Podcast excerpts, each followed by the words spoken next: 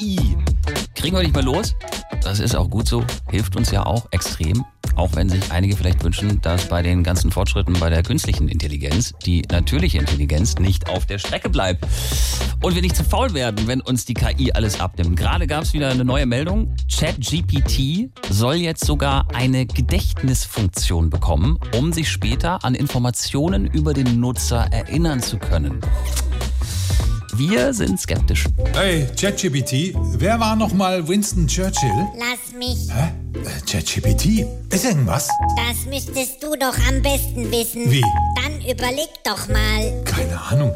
Ich habe dich gestern Morgen nach einer heftigen Faschingsparty gefragt, was man bei einem starken Kater tun kann.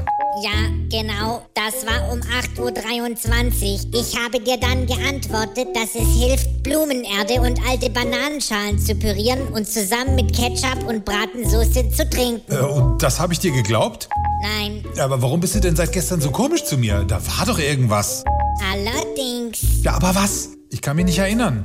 Moment, ich spiele mit Schnitt ab. Alexa, mach das Licht im Wohnzimmer aus. Siri, setze Zahnpasta auf meine Einkaufsliste. Du betrügst mich mit zwei anderen. Was? Du Schwein. Deinen Mietvertrag und deinen Job habe ich deshalb gekündigt. Los, geh mal beiseite, du Wurm. Wir müssen die Bude ausräumen.